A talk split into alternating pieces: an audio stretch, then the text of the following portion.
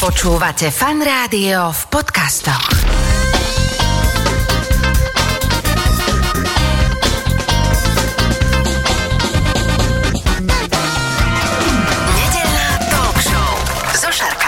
Počúvate fan rádio nedelnú talk show. V tejto chvíli už v štúdiu vítam môjho dnešného hostia, cestovateľa, fotografa Michala Hertlíka. Miško, uh, ulož sa, zlož sa a vítaj u nás. Ahoj. Ahojte. Čau. Vymákol som ťa medzi cestou a ďalšou cestou niekam, kde si po svete, teda hlavne teda v posledných mesiacoch, rokov je to Latinská Amerika. Krásne fotíš, zbieraš veľmi divné veci, k tomu sa dostaneme, čo už teda dnes málo kto zbiera, ale by som chcel tak začať úplne od podlahy. Ty si chalanisko z Handlovej a chcel si študovať nejaké medzinárodné vzťahy a celkom sa tým akože nezaoberáš, takže poďme, ako k tomu celému došlo. Tak v podstate všetko to začalo, keď som mal uh, málo rokov, dá sa povedať. Dajme tomu, že od tých šiestich rokov, kedy sa vlastne človek rozkúkáva a taký malý chlapec vlastne ešte len uh, sa snaží zistiť, že čo by ho v živote zaujímalo a akým smerom sa chce vydať. Takže ja som od tých 6-7 rokov, mňa brutálne zaujímala už vtedy geografia, dejiny, história To fakt? a všeobecný prehľad proste vo som svete. chcel byť kozmonaut a smoliar. Naozaj, ty, ty, Alebo čo- smetiar. Nie, nie, nie, mňa bavili ešte čo smolujú cesty. Akože, Mhm, mm-hmm. lebo keď dávali asfalt na chodníky, tak tom rozsypávali také biele kamienky, vieš, aby si sa v žive nešmikol. A jednak, že ten asfalt mi tak voňal, ale to, že si mohol tam hádzať, vieš, tak som si hovoril, toto raz budem robiť, keď budem veľký, hej. Ale Takže ja som ne, nikdy nemal to, že smetiar, kozmonaut alebo nejaký... Ty si bol v Atlasoch, Áno, ja hej? som, ja som bol v Atlasoch a skôr som sa videl nie v tej akože teoretickej časti, to znamená, že nejaký človek, ktorý vyrába potom tie mapy sveta, atlasy alebo nejakú kartografiu a tak ďalej, ale skôr som sa videl v tej praxi. To znamená, že reálne cestovať po celom svete, objavovať krajiny, kultúry, vedieť eh, perfektne geografiu, dejiny krajín, poznať Čiže vla, tak- vlajky, zástavy, hlavné mesta, takže ja som sa v tomto povedať, videl. My tu máme s dcerou takú hru vlajky čoveče a to nás vie zabaviť, keď niekam cestujeme, mm-hmm. tak ťaháme vlajky. Tak akože poviem ti, že už decka vedia viacej ako ja v tomto, lebo tak oni majú úplne fenomenálnu pamäť. Ale, takže dobre, ty si bol takýto atlasista Áno. a kedy to prišlo k tomu, že dobre, lebo tak 6 rokov to je nič, to sme detičky, ale že naozaj, že by som nejak tak niečo, aby ma aj živilo a aby som zároveň aj niekde sa akože prepravoval na inú stranu sveta. No stále to bolo o tom, že ja som chcel byť cestovateľ a behať po svete. Mm. Takže potom som sa vlastne, keď som mal asi 8 rokov, tak eh, presne ako ty hovoríš, že s deťmi hráš takú hru, tak ja som eh, hrával s mojimi rodičmi takú hru, ale to bolo vlastne z mojej všetko iniciatívy, že som im dával uh, atlasy sveta, mapy a tak ďalej a doslova ma skúšali hlavné mesta, vlajky, takže ja som sa takýmto spôsobom zlepšoval a stále som sa chcel zdokonalovať v tejto oblasti, no a potom vlastne stále sa to ako keby prehlbovalo, no a ja som prišiel vlastne na gym- gymnázium handlovej, no a tam v 12 rokoch v terci, to znamená v treťom ročníku na gymnáziu, nám bolo povedané, že si máme vybrať druhý cudzí jazyk. No a nám dali celej triede španielčinu. No a to bol taký ten prelomový moment, lebo mne sa španielčina už aj predtým páčila a som si povedal, že asi raz sa ju budem niekedy učiť, no ale teraz sme to mali normálne, že povinne v škole. Takže od 12 rokov som sa začal učiť po španielsky a to bol vlastne ten, ako keby ten moment, Takže no, že, že španielčina bol taký ten odrazový mostík, lebo my sa za chvíľku už dostaneme aj do tých dialov, kde teda si strávime veľa, veľa uh, času a bude to veľa o latinskej Áno, Amerike. lebo, lebo už predtým, keď ma za- zaujímala tá geografia, tak od 8-9 rokov, ja som tak samozrejme si cestoval a surfoval prstom po globuse a po mapách a nejak ma tá Latinská Amerika, nejak ten, ten kontinent mi proste prirastol k srdcu a nejak mi padol viac do oka ako iné kontinenty. Neviem, čím to bolo, ale samozrejme, že všetky kontinenty sú nejakým spôsobom ďaleko od Slovenska, od vtedy od Handlovej ale som si povedal, že tá Latinská Amerika je že brutálne ďaleko. No a vtedy som si povedal, že tak keby mám raz cestovať po svete, tak je to určite že so zameraním na Latinskú Ameriku. Mm.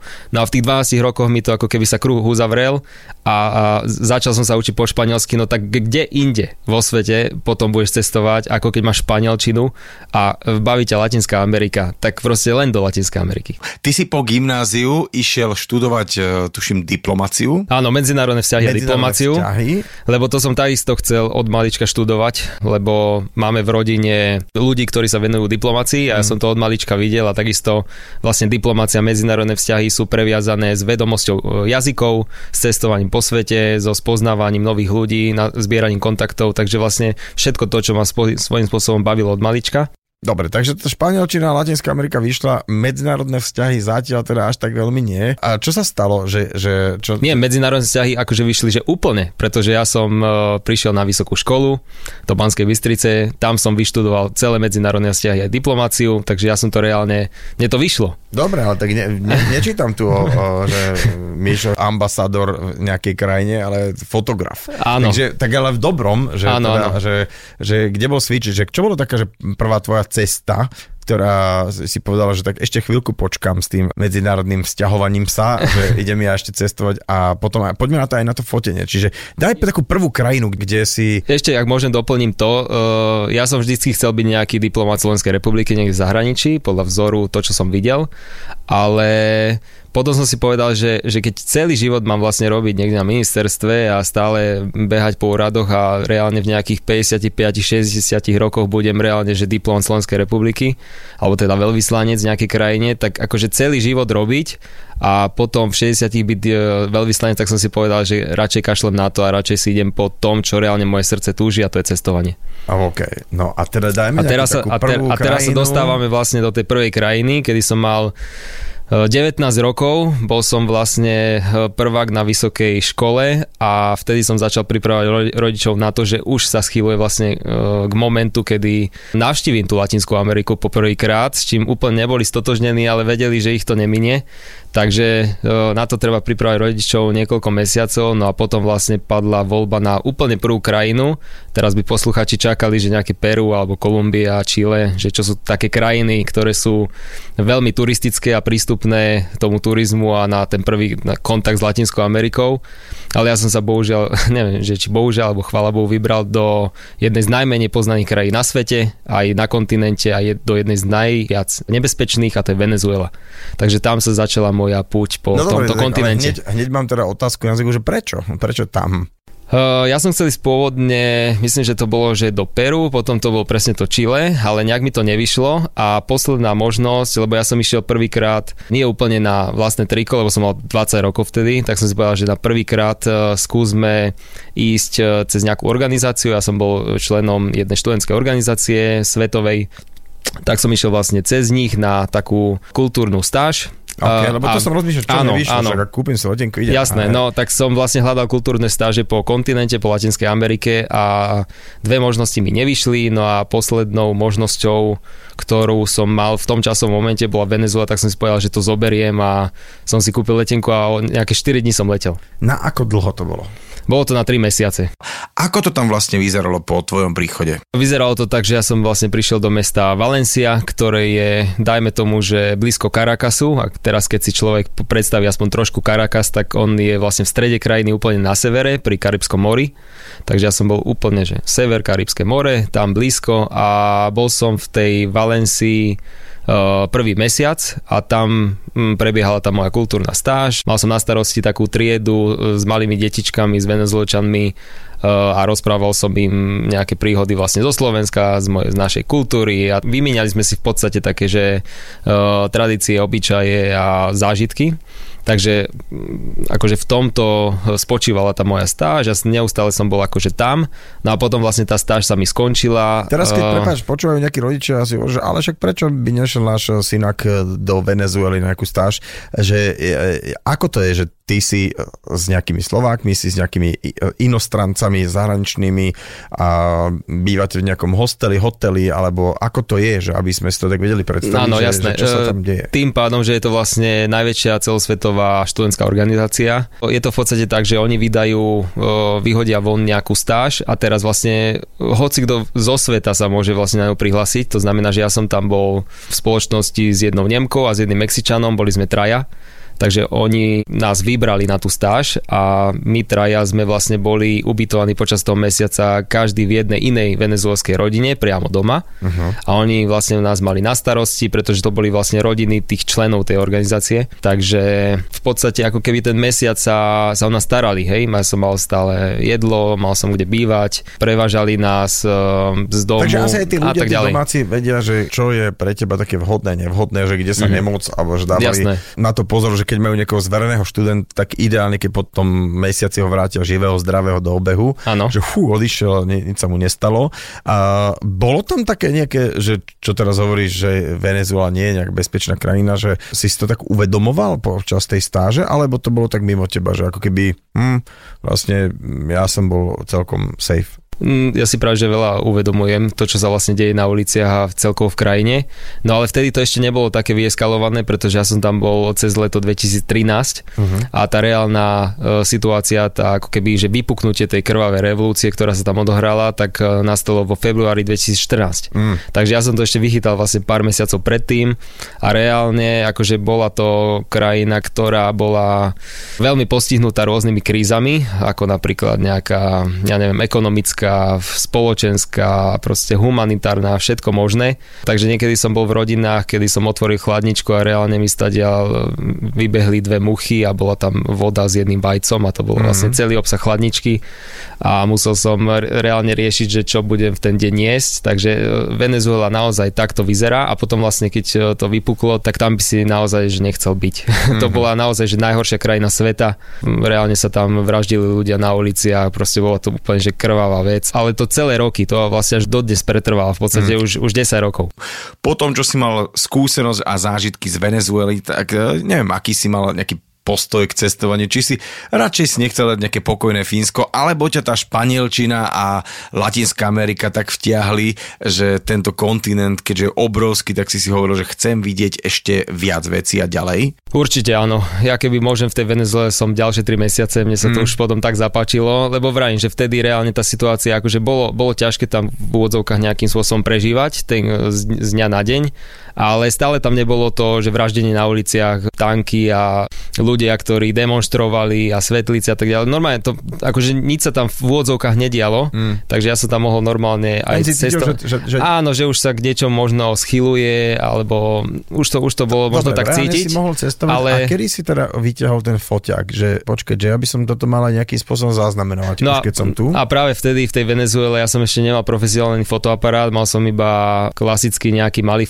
foťačík a mobil Uh-huh. a aj to som mal vo veľmi zlom stave, takže akože dodnes si bucham hlavu o stenu, že v tej Venezuele som naozaj mal mať nejaký už dobrý foťák, ale ešte som sa tak neodvážil si ho možno kúpiť alebo tam zobrať, lebo to bola predsa len eh, prvýkrát, keď som išiel do sveta sám a na tak dlho, takže radšej som si zobral také niečo malé a akože mám strašne veľa fotiek, ale sú v zlej kvalite. Dobre, a... teraz to je aj taká otázka, že keď, že, že veľa ľudí by, že aj by som išiel niekam, ale čo, tak vyťahnem nejaký drahý foťák, hneď mi ho tam zoberú, dajú mi tak, že uh, nožík pod pazuchu, že daj, daj foťák, alebo že teda, že či to naozaj tak je, že, že teraz keď cestuješ a fotíš a teda už nosíš taký, že ten profesionálny gear, nejakú výbavičku, že či tam je aj takýto tento moment, že radšej si prelepuješ čiernou páskou eh, názov a tvári sa, že to je tak za 5 korún, alebo aj, že je tam taká hrozba, že by ten fotoaparát bol nejakým predmetom záujmu. No hrozba je stále a Mm. už úplne deto v Latinskej Amerike. Tam treba mať oči aj vzadu na hlave, aj po Mm. bokoch, lebo tam stále musíš akože pozerať, že čo sa okolo teba e, deje. Není to ako tu, keď nastupuješ do električky, tak asi sa nepozeráš úplne, že čo je, kto je okolo teba však. No ale tej, v tej Latinskej Amerike tam naozaj nastupuješ do autobusu, do nejakého minibusu a do taxíka alebo stojíš na autobusovej zastávke. Proste musíš mať oči všade, že a musíš tak sledovať uh, trošku situáciu, akože nepôsobiť úplne, že vystrašenie, lebo to ešte pritiahne to zle, ale musíš mať proste oči na stopkách, ako sa vraví. Takže aj, áno, aj táto výbava, je to drahá vec, ale ako inak by si mal fotky. Mm-hmm. A teda uh, veľa ľudí, čo poznám dáma, čo cestuje po svete, tak aj teda im na tom nejak veľmi nezáleží. Za prvé, ale za druhé hovoria, že vyloženie uh, mať na sebe veci, ktoré z diálky ani z blízka nepôsobia tak, že by ti chcel niekto zobrať. To znamená, že nenosí bytočne nejaké prívesky, náhrdelníky, hodinky uh, alebo čokoľvek, čo by teda mohlo mať takú cenu pre niekoho, aby to proste chcel ti zobrať. Takže je to tak asi, že keď cestuješ, tak sa snažíš tak nejak byť nenápadný. Splínuť s davom. Mm, s s davom. áno, s tými domácimi. S tými domácimi, ale niekedy zase e, naopak, ako si povedal, že nesmieš nejaký vystrašený byť, že máš na čele napísané, že ja som turista, ktorý sa bojí o to, čo má v ruksaku. Presne. A asi tam niečo mám. Mm-hmm, hej, mm-hmm. hej. Že treba proste pôsobiť normálne, sebavedomo, ale naozaj, že nosiť uh, nejaké, uh, nejaké zlato na krku alebo prívesky na rámky, hodinky, to sa absolútne neodporúča v tej Latinskej Amerike, lebo tam hoci kto, hoci kedy môže niekoho okradnúť. Ja som dokonca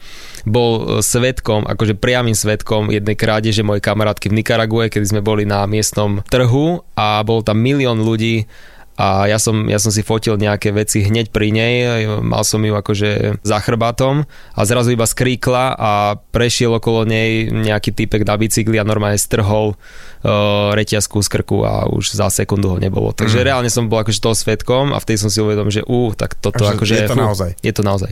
Ale teda e, poďme na tvoje ďalšie kroky potom. Potom o dva roky na to som sa znovu vypravil do Latinskej Ameriky, takisto na 3 mesiace a bolo to blízko Venezuely, bola to Panama. OK. Takže ja som išiel na 3 mesiace do Panamy. Panama to už tak berieme my takí lajci, že tak trošku stredná Amerika, či to... Áno, ne... je to, je to Stredná Amerika OK. a hlavne Slováci poznajú kvôli Panama City, Mhm. čo vlastne je New York Strednej Ameriky a je to také, že naozaj, že sa tam viac cestuje, ale naozaj toto to je iba, že Panama City do toho hlavného mesta, ale potom už uh, Slováci moc nejdú, akože mm, po tej celej Paname, naozaj, že buď tam majú iba nejaký prestupový let, alebo idú iba spoznať hlavné mesto na týždeň a idú preč, takže, ale ja som tam naozaj strávil, že 3 mesiace a bolo to ďalšie dobrodružstvo. Dobre, ale čo chceš vidieť? Že toto musím vidieť, aby som spoznal túto krajinu, alebo toto musím zažiť, aby som mohol si tak v sebe uspokojiť, Mhm. ale prípadne, keby som o tom niekde už rozprával v rámci nejakých potom takých tých stretnutí, čo mávaš a ukazuješ fotky, prezentuješ a rozprávaš o tých krajinách, že aby som teda mohol byť za takého validného rozprávača o tej krajine, že čo sú tie veci? Tak e, určite asi v každej krajine e, hneď prvá vec, čo sa snažím vyhľadávať a navštevovať, tak to sú indiánske kmene. Takže ja v každej krajine vyhľadávam indiánov, žijem s nimi, fotím ich a zaujímam sa o ich celkovú kultúru. Dobre, ale počkaj, to je taká vec asi, že sú kmene a kmene, sú asi také, čo sú zvyknuté na turistov, že oh, Áno. tak to je za nejaký poplatok. Jasné. My tu bežne teda máme týchto dobrodruhov, ktorí uh-huh. akože cenník eh, jedna noc indianom toľko to, že rituálsky, šamanský toľko to, alebo že ako sa dá dostať, keď hovoríš o nejakom pôvodnom obyvateľstve, ktoré teda voláme Indiani, lebo Kolumbus si myslel, že je v Indii, ale vieš čo myslím, že tí pôvodní obyvateľia, že, že je to o, ako keby taký folklór pre takých cestovateľov, alebo že ako je to ešte autentické? Je to aj folklór pre cestovateľov, že strašne veľa indiánskych kmeňov vlastne musí žiť z toho turizmu. To znamená, mm. že oni reálne z toho dostávajú peniaze do toho rozpočtu toho kmeňa alebo tej komunity a reálne musia stále príjmať turistov, inak by neprežili. Takže veľa... Čiže turista je akož dobre, hej? Vidíš turistov, že fajn, hej? Áno, že, že veľa, veľa indiánskych kmeňov má normálne porobené web stránky, Facebooky, OK. Instagramy, dokonca aj TikToky, robia YouTube videá, normálne, že indiáni. a niektorí aj šamani zdieľajú takéto veci na sociálne siete, takže oni to musia mať rozvinuté, inak by vlastne nedostala sa tá informácia do, do sveta a vlastne nemali by dobre, návštevnosť. Tak, tak, ale tak zase na, na to sú tí cestovatelia, aby eh, chodili tam, kde kam nechodí Instagram, chodí cestovateľ. Jasné, tak ale oni to musia mať porobené, aby proste z toho mali príjem. Ale potom je to druhá vetva indiánov, ktorí nepoznajú mm, výdobytky moderne- modernej doby e, žiadne. To znamená, že nepoznajú peniaze, nepoznajú internet, mobily, e, proste absolútne nič. Ako sa teda dostávaš k takýmto kmeňom? No, strašne veľa kontaktov si samozrejme získavam dopredu, niekoľko týždňov až mesiacov pred tou mojou expedíciou každou. No a už potom, keď som v danej krajine spoznávam viac a viac každý deň tých ľudí, tak samozrejme zbieram kontakty a už presne viem, že čo, kde, ako asi uh, je v tej krajine. No a potom sa nakontaktujem uh, na nejakých ľudí z danej oblasti, lebo viem, že tam asi blízko sú nejakí indiáni, ktorí nie sú vôbec navštevovaní, alebo sú v pralese, alebo sú nejaké domorodé komunity úplne zabudnuté niekde pánu Bohu za chrbtom a tak ďalej. Takže sa nakontaktujem na tých domácich, ktorí reálne žijú v tých dedinkách alebo menších mestečkách, no a potom oni ma tam nejakým spôsobom zoberú.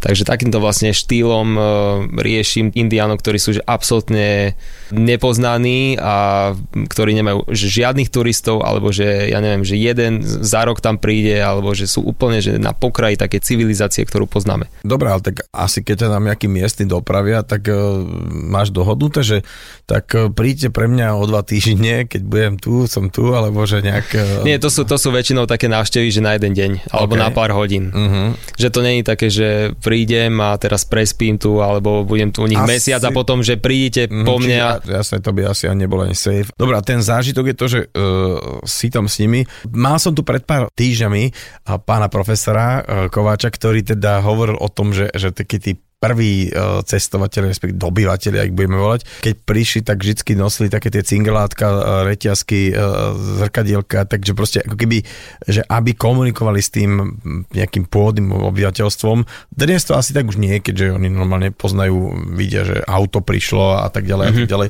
že ako prebieha taký nejaký kontakt, aby teraz sme sa nevyplašili, že tu nikto po nikom nebude nič zle robiť, iba teda som vás sem prišiel pozrieť, aby som možno prípadne vás odfotil fotil a vôbec, lebo niekedy to tak býva, že uh, neviem, či to je len taká story a rozprávka, že pôvodný obyvateľ, alebo teda Indian, nemá rád, keď ho niekto fotí, pretože fotografia mu ukradne dušu, mm-hmm, že či teda mm-hmm. s týmto nejak si konfrontovaný, alebo že ako sa lámu tie lady u takýchto ľudí. S týmto som sa vôbec nestretol, že Indián, samozrejme, že sa to vraví, že to je taká bajka a že Indián nový vlastne človek ukradne dušu, keď ho odfotí ale ja som takúto skúsenosť so žiadnym indiánom nemal, možno sú takí, ktorí si to reálne myslia.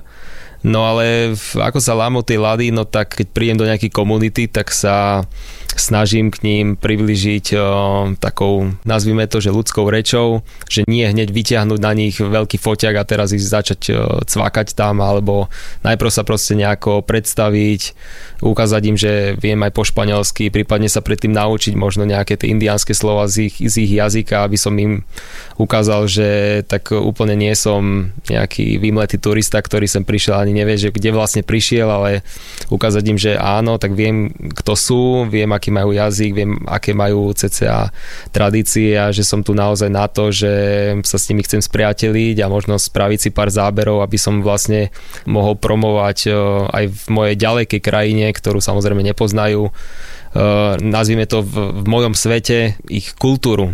Ty si na svojich cestách fotografuješ aj teda pôvodné obyvateľstvo, domorodé kmene.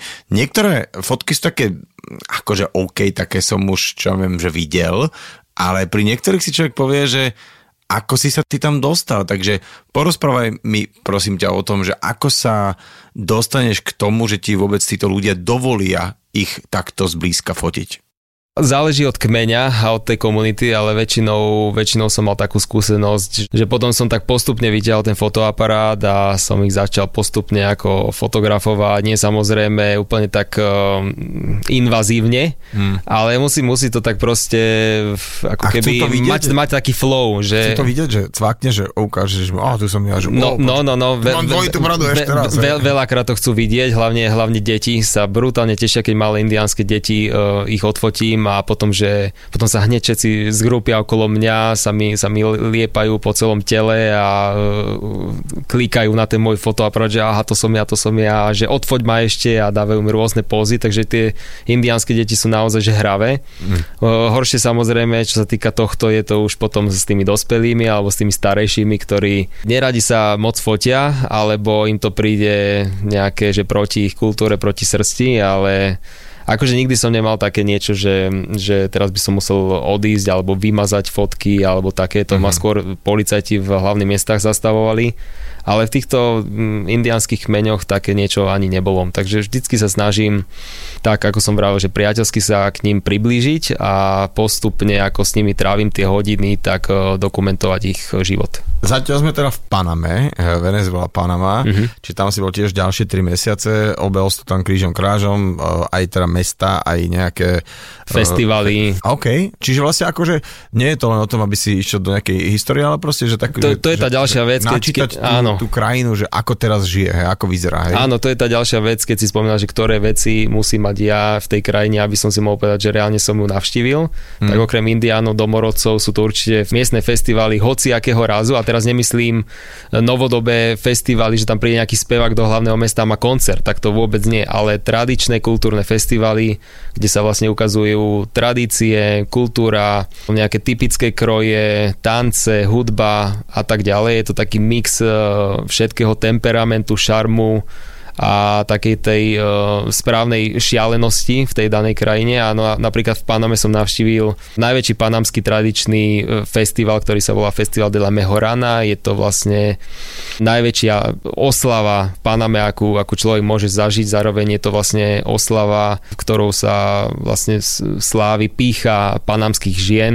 Takže kompletne všetky sú odeté v tom tradičnom kroji pojera a je to jedno brutálne farebné šialenstvo, kde sa mi foťak takmer nezastavil a prstom si necítil po celom dni.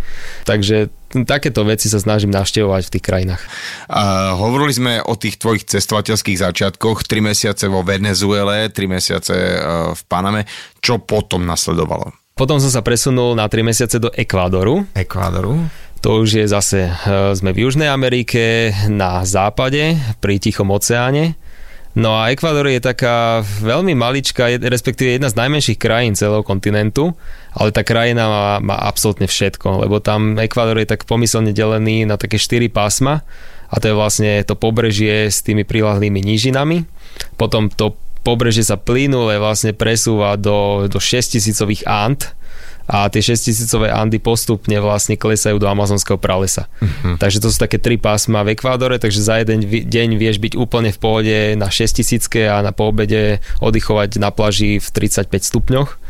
A potom ešte štvrté, to pásmo, to sú Galapágy. A to sú absolútne najunikátnejšie ostrovy na svete, podľa mňa, e, pretože som sa tam cítil ako na natáčaní Jurského parku, niekde úplne dávno v praveku, kde, kde Charles Darwin vlastne objavoval svoju teóriu.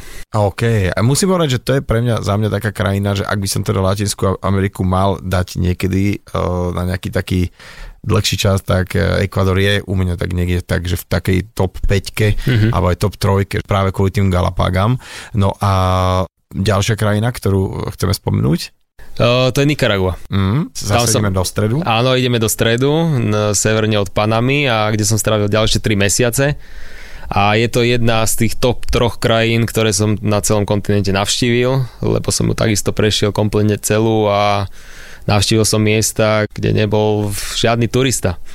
Takže bolo, bolo to super. Akože samozrejme, že navštívil som aj tú západnú časť, ktorá je vlastne v úvodzovkách viac civilizovaná, je tam väčšia infraštruktúra, turistickejšia, chodí sa tam a tak ďalej, ale potom som navštívil aj ten východ, kde sú, kde sú pralesy, časti, kde ľudská noha nevstúpila, sú tam afro Nikaragujčania, sú tam kukuričné ostrovy, je to Karibík, je to absolútne nepoznaná a krásna časť. Mm-hmm.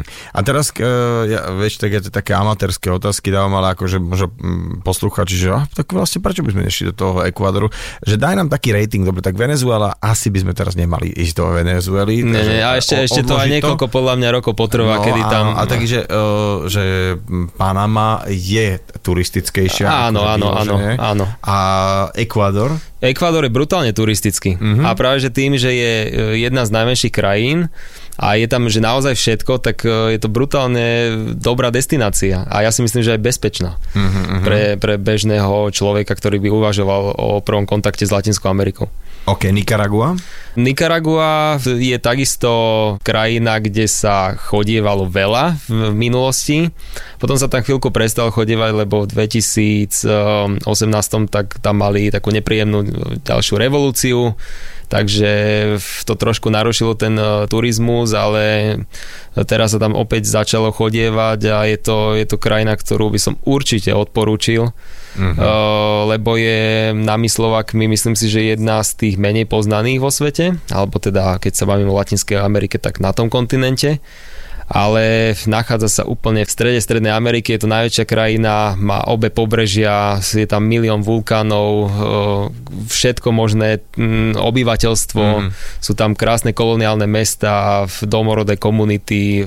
Ty si teda mesiac strávil aj v Salvádore a čo je na tejto krajine také, prečo by sme napríklad chceli ísť vidieť Salvador? No je to, že absolútne nepoznaná krajina pre slovenského obyvateľa na jednej ruke by som ti mohol spočítať ľudí, ktorých reálne poznám, že tam boli. Aj to tam boli, že buď iba prechádzali Salvadorom, alebo tam sa zastavili, ja neviem, na 5 dní a potom išli ďalej do, ja neviem, Guatemaly a tak ďalej. Takže reálne vlastne nepoznám človeka, ktorý by tak zdokumentoval tú krajinu.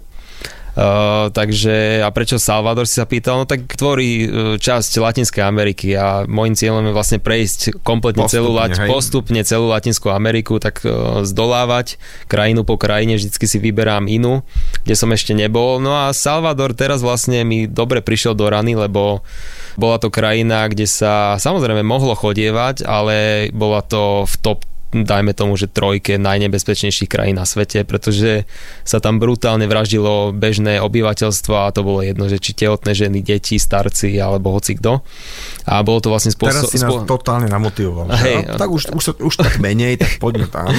Áno, a bolo to vlastne spôsobené tým, že Salvador má svoju gengovú kultúru a históriu a minulosť a nebolo to úplne ruž, ružové vlastne od tých 90 rokov až do toho roku 2000, dajme tomu 20, keď sa tam vlastne vravím, že denne vraždilo okolo 100 ľudí, čo bolo úplne, Dobre, úplne bežná vec. Prepač mi, ale teraz akože čo v 2020 si povedal, že počujete, blbosť to bola, že nie, nebol to dobrý koncept, sme to furt pobíli a pozabíjavali, ale čo keby sme tu nejakých turistov mali, takže uh, jak to vypneš takúto vec, ktorá je, ako si povedal, že no, tam vy, tá gangová minulosť, tie gangy nerozpustíš. Vypneš to voľbami. Takže... Tak sa to robí? Áno, tak to, to je taký nástroj demokracie. A? a to sa stalo aj v Salvadore, že tam vlastne zvolili nového prezidenta, ktorý mal úplne nový koncept e, svojho vládnutia a rozpracovania nejaký program. to asi už nevyhovalo, liezol na nervy, že proste každý chce žiť asi v normálnej krajine miery áno, v áno. klidku, takže toto je akože veľký shift v, v rámci tej krajiny, ale máš pocit, teda keď si tam bol mesiac, že je to naozaj tak, že zrazu sa tam akože môžeš slobodne a bezpečne hýbať? No, nebol som tam predtým, tým pred rokom 2019, okay. takže okay. to neviem porovnať, ale z tých všetkých eh, rozprávaní áno. Uh-huh. To znamená, že on prišiel, spravil si úplne iný koncept a začal vlastne reálne e, zakročovať proti e, tým e, členom a príslušníkom gangov. Postavali im nové väzenia, začali ich zatvárať, prenasledovať všade kopec armády, vojakov a tak ďalej. Takže tá situácia sa postupne začala zlepšovať od toho 2019. No a ja som si povedal, že no tak už nejaké dva roky je to všetko v, v pohybe No tak poďme vyskúšať ten Salvador 2022 a ideme toho celý prejsť, ideme spoznať, že či je reálne um, sa tam niečo zmenilo, že či je to stále také nebezpečné. Uh, no a poďme si ho celý prejsť a zdokumentovať ho. A odtiaľ teda máš kopec teda fotiek, ktoré, ktoré aktuálne sa dá vidieť, e, aj bolo ich kde vidno v nejakých časopisoch a na rôznych teda portáloch, ale ja som naznačoval, že ty máš takú zvláštnu záľubu, že ty zbieraš známky pohľadnice, prepáč, ale to sa už nezbieralo, ja keď som bol malý, hádam, vieš, že, že to je taká veľmi old school vec. No pozor, to sa stále zbiera. Ja, asi hej, asi hej, ale, ale aké známky sa ešte teraz vôbec robia, však všetko sa posiela, uh, že nikto neolizuje známku, nenaliepa. No, by si sa divil vo svete, hej. no, aj na Slovensku je strašne veľa zberateľov, samozrejme sú to tie staršie ročníky, ľudí zaujíma Instagram a TikTok v dnešnej dobe a nie poštové známky a filatelia. Ale mňa to stále drží, lebo ja keď som mal 8 rokov, tak vlastne tatino mi vytiahol nejaké 2-3 albumy ešte vlastne z jeho detských čias a povedal mi, že či sa mi vlastne páči, že čo on vyzbieral. A mňa, to strašne chytilo a potom sme vlastne išli na prvú zberateľskú burzu v Handlovej a úplne nás pohodila tá filatelia, tá zberateľská vášeň. No odtedy to začalo, takže ja som potom sa e, vydal takým smerom, že vlastne to, čo ma zaujímalo, tak to som prenášal aj do tých známok a pohľadníc. Takže ja mám zbierky Indiánov, Indiánov, Černochov z Afriky, masky, uh, hral som dlho na gitare, takže mám zbierku hudobných známok. A všetky takéto rôzne veci, napríklad z pohľadníc, tým, že cestujem po svete a zaujímajú ma uh, rôzne svetové krajiny, tak vlastne som si robil takú zbierku, že z každej krajiny musím mať minimálne jednu pohľadnicu a z niektorých krajín akože brutálne ťažké zóna nejaké, lebo nikto tam necestuje, na internete takmer nie sú, takže... A vieš čo, my máme so ženou taký uh, zvyk, že keď niekam cestujeme, tak si sami napíšeme pohľadnicu a pošleme, pretože domov nám v podstate okrem nejakých šekov uh, veľa pošty nechodí, takže aspoň sem tam niečo takéto pekné. Ale ty zbieraš, uh, viem, že aj masky, také um, akože ozajské, ale prosím ťa, aký parameter mám sledovať, aby som, keď niekde cestujem a chcem si doniesť, dajme tomu uh, nejakú tú masku, že aby to nebola taká tá klasická uh, fejková maska pre turistov made in China a že je to odzajská maska. Ako to rozpoznám? Mám pre teba taký jeden grif, že keď mm. nechceš masku made in China, tak musíš vyhľadať uh, miestneho majstra, ktorý reálne vyrába tie masky v danej krajine, mm. navštíviť ho v dielni a on keď ti dá nejakú masku alebo ti nejakú predá, tak uh, to je, že made in El Salvador, made in Nicaragua, no, made in a tak ďalej. Čiže e, kúpuješ z ateliéru, hej? E, v podstate, ja, ja nechodím moc do obchodov, ale snažím sa vlastne vyhľadávať tých daných majstrov, čo to vyrábajú a čo sa tomu venujú vlastne celý život. No a reálne ich navštívim u nich hmm. doma, v podstate v ich offline múzeu, a v offline katalógu, lebo oni častokrát nemajú ani internet. A Analogovom to, to Áno, áno. A tam, tam vidím proste na všetkých stenách masky, ukazujú mi proces, ako ich vyrábajú, som v ich dielni, proste kde je všetko, majú všetko na rade, všetko je špinavé, všetko je ale proste tak umelecky krásne tam. No a potom vlastne sa e, to dokumentujem, dozvedám sa o tom celom procese výroby. Oni často vyrábajú nielen masky, ale aj tie kostýmy tých tanečníkov, mm-hmm. ktorých nosia tie masky na festivaloch. Čiže taký tí, že do folklórnych súborov. Áno, hej. áno, áno. A počúvaj, e, že je to tak naozaj, asi je, je to samozrejme, a, a že, že tým, že vieš veľmi dobre po španielsky, že, že to je veľký taký keby game changer tej situácie, Presne že tak, ty, ty hej, zrazu hej. prídeš a rozprávaš ako oni, že nie je to tak, že hapkate uh, a ukazujete si, že čo by tak, lebo tam na, máš na čelo napísané, som turista, o, nejak ma trošku obťahnite a tak ďalej a tak ďalej a, že, a je mi to aj tak jedno, ale že tým, že, že reálne už hovoríš uh, asi veľmi dobrou španielčinou, tak uh, pre nich to je niečo iné, že? No oni, oni ma berú ako domáceho, mm. čo si ja veľmi vážim, lebo, lebo inak presne ako vraví, že tá španielčina, a nie že len španielčina, a každý vlastne cudzí jazyk, keď rozprávaš v tej krajine, ktorým, kde sa ním hovorí, tak ti otvára milión ďalších dverí, lebo keby som ja nemal vedomo španielčiny a hapkal tam nejakou angličtinou alebo rukami, alebo nohami, kuchynskou alebo kuchynskou, vieš... tak e, úplne inak by ma brali a možno, nie že možno, ale že definitívne by som nezažil akože brutálne veľa z tých všetkých zážitkov a príhod, skúseností a kontaktov a všetkých tých uh, vecí, ktoré sa mi postali v Latinskej Amerike. A Mišo, a keď uh, im teda ešte navyše povie, že nie si z Ameriky, alebo nejak z Angličana, alebo nie si, ale povieš im, že si zo Slovenska, tak na toto ako reagujú? Že uh, odkiaľ? Že vedia, nevedia? alebo čo je taký ten, vieš, lebo uh, že, Slo, Slovensko, kde je Slovensko? Československo. Á, a vtedy to nemáme, prekvapí, že niekedy povedia aj Slovensko slovenské meno, ale berú to, že to je Českoslovák, Aha. že uh, zažil som Sagan, bol veľakrát point, akože v niektorých aha. krajinách, Havel, čo má, akože Havel, Sagan, uh, a ešte, Jagr. A ešte Hamšik. Hamšik, no to asi tu, tu skôr. Cha, chalani, lebo v Latinskej Amerike žije e, futbal. Áno, áno. Takže áno. ja keď poviem, že Hamšik, tak všetci mi ukazujú to číro, ktoré mal a ja, že áno, áno, Hamšik, Hamšik. A to je super, že, lebo akože vie, že, že... A ešte škr, na škrtela sa chytajú, len to, to meno nevedia vysloviť. Čiže futbal, hej? Áno, futbal spája. Ale aké sú tvoje cestovateľské plány? Kam sa najbližšie chystáš? Plánujem samozrejme tento rok navštíviť nejakú ďalšiu krajinu, kde som nebol v Latinskej Amerike. Bavíme a... sa o takom dlhšom termíne, hej? Áno, možno nejaký mesiac, mesiac a pol uvidíme podľa toho, ako budem pracovne vyťažený, ale v nejakú ďalšiu, kde som nebol. To mhm. znamená, hmm. že pokúkavam... Čiže nemáš to ešte akože... Nie, nemám, a, nemám okay. to rozplánované, pokúkavam po krajinách ako Paraguaj, alebo... Paraguay Neviem. Paraguay, opäť, uvidíme, že, uvidíme. To je tak, že človek, e, že Uruguay, Paraguay, to tak... Uh, Je to absolútne nepoznané. Hej, nepoznané, lebo, lebo vždy má to len tak, že ke- keď je napríklad sú futbalové majstrovstvá sveta, takže Uruguay, á, dostal sa tento rok. Uh, Ale Paraguay ešte hrá aj zle futbal, takže sa tam nikdy nedostane. OK. To znamená, že od, no, napríklad, keď, sa, keď sme už načrtli Paraguay, Paraguay, znie dobre, akože chod do Paraguaja. To je, a, za, a zase je to presne niečo ako, že našiel Salvadoru len v Južnej Amerike, že nikto tam proste nebol, nič nevieme o Paraguaji, vôbec nevieme predstaviť, ako vyzerá hlavné mesto, už vôbec nejako sa volá. Takže akože... Teraz si ma dostal. Ako sa volá hlavné mesto Paraguaja? Asuncion. Asuncion. No tak aspoň toto budem vedieť. No tak sme to celkom prekecali, musím povedať, celý tento čas. Ak chcete teda aj vidieť o tom, o čom sme sa rozprávali, tak Mišo má celkom tie sociálne siete aj stránky pekne spravené. A, takže Mišo Hertlik bol môjim hostom dnes v nedelej talk show. Ďakujem ti za tvoj čas. Ďakujem veľmi pekne za pozvanie a vidíme sa na nejakej buď akcii alebo v krajine Latinskej Ameriky. Nedeľná talk show so Šarkanom. Talk show so Šarkanom v premiére každú nedeľu od 10. do 12. vo Fan Rádiu.